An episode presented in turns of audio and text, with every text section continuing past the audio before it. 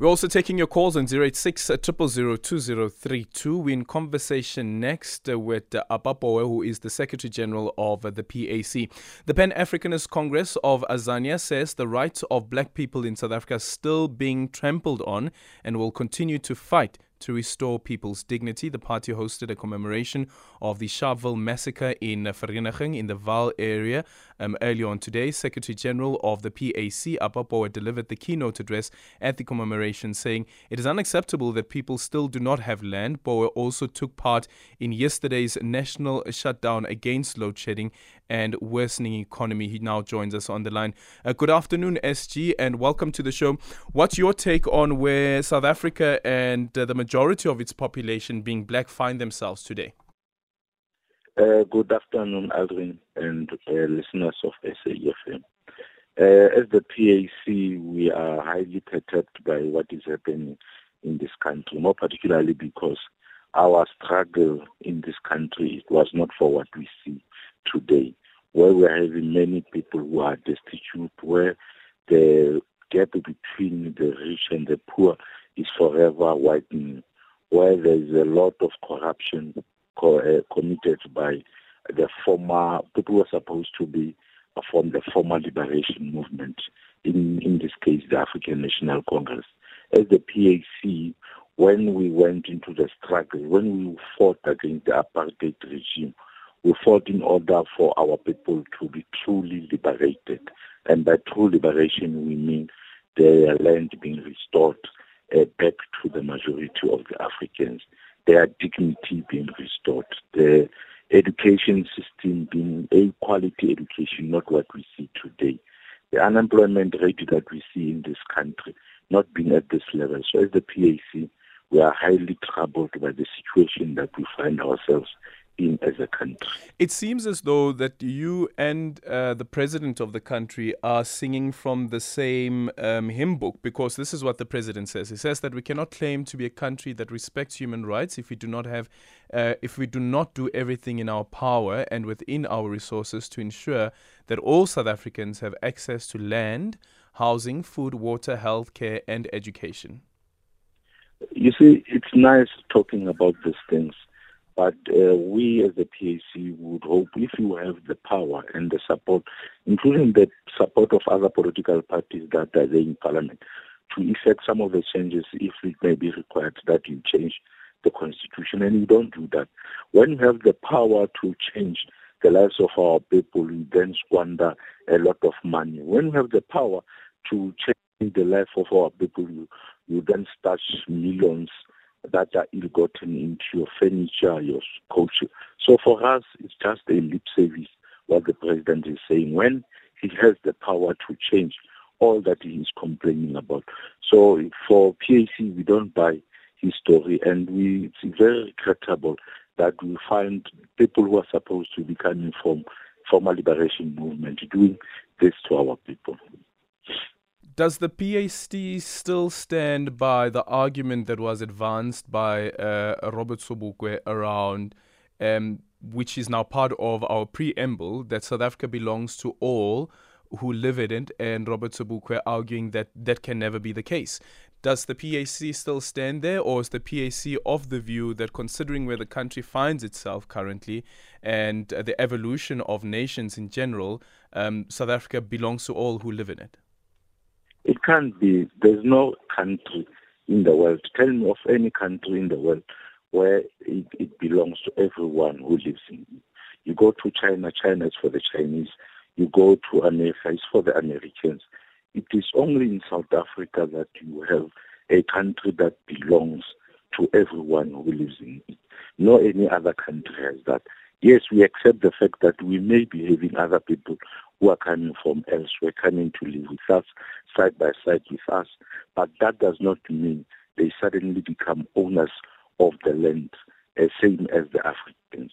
We remain resolute as an organization that Africa and South Africa, Azania in particular, belongs to the Africans. And by Africans, we don't mean your racial or your pigmentation of your skin everyone who owes his loyalty and only loyalty to Africa is an African in terms of what Robert Sobukwe has taught us. So it has nothing to do with the skin color or the pigmentation of an individual. So we we remain with what Sobukwe had taught us. We remain with what Sobukwe had told us that um, Freedom Charter was indeed a sellout document. That's why we don't see any improvements happening in our country because of that specific document. Mm-hmm. Then, why do you think, uh, from your observation and the research perhaps that the PAC has done, that um, what you are saying and what you're advancing now, that it doesn't find. Um, it, it, it doesn't find fertile ground amongst the electorate because the PAC, as it stands currently, only has one seat in parliament. Um, yet, um, this vision being um, being espoused by Robert Sobukwe, some would believe and say that, sure, this is what we have seen and we had thought that South Africa would become. Um, what is it that the PAC has done that uh, that, for now, at least, the electorate seem not to be interested or not even buying the vision that the PAC has? There are many contributing factors. Some of them are internally and some of them are externally. By external factors, you know, in today's elections, you need a lot of money to contest uh, the elections. And the people, the captains of the economy, do not uh, accept the PAC message because the PAC message means that whatever that they have, they need to share with the majority that whatever that they have, it cannot be that the majority of people are still landless, and they cannot be that Africans are not in charge of the economy. So people who are currently uh, are captains of the economy, are running the economy of the country, do not like that. They do not want to share with the majority of Africans. So they will not support PAC. That's why PAC does not fare well in the elections because the elections require money. Of course, internally, we've had also our fair uh, uh, challenges as an organization, be it in fighting and many other things that we have since resolved. That has led us not to perform well in the elections. But for now, that is history. We can see that many of our Africans, many of our people in this country now see and uh, the message that PAC is saying, and they resonate well with them because everyone suddenly talks about the land. When the PAC said the land first, all shall follow in 1994, nobody understood that. But now the majority of people are understanding that. When he said that the ANC government cannot deliver anything in this country, majority of our people did not see that, but they now see it as we have seen with the march that was held yesterday and many other things that are happening, even in parliament, that we need to change the system and we believe that maybe in the next elections, our message will resonate with the masses of our people. Okay. What I do find, though, that's resonating a lot is um, the argument around the day being called Human Rights Day instead of. Um, instead of being called um, Sharpeville Massacre Day or even Langa Sharpeville uh, Massacre Day, as the PAC, do you think um, that the government, or the current government at least, would ever buy into the idea of changing the name to Langa um, Sharpeville Massacre Day or even just Massic- uh, Sharpeville Massacre Day? Uh, you see, Alden, many people might not remember that even after 1994, while the state president was Nelson Mandela, this day was not declared a public holiday. The PAC had to fight very hard for this day to be declared a public holiday by a democratic government, by the ANC government. So we still believe now, if we make, uh, we fight very hard towards ensuring that this demeaning thing of calling this day Human Rights Day, when there are, can be any other day that we can call Human Rights Day, it can also change. We want this day to remain Sharpeville Langa Massacre Day. We don't want it to lose its meaning. We want this day to be always commemorated solemnly with dignity.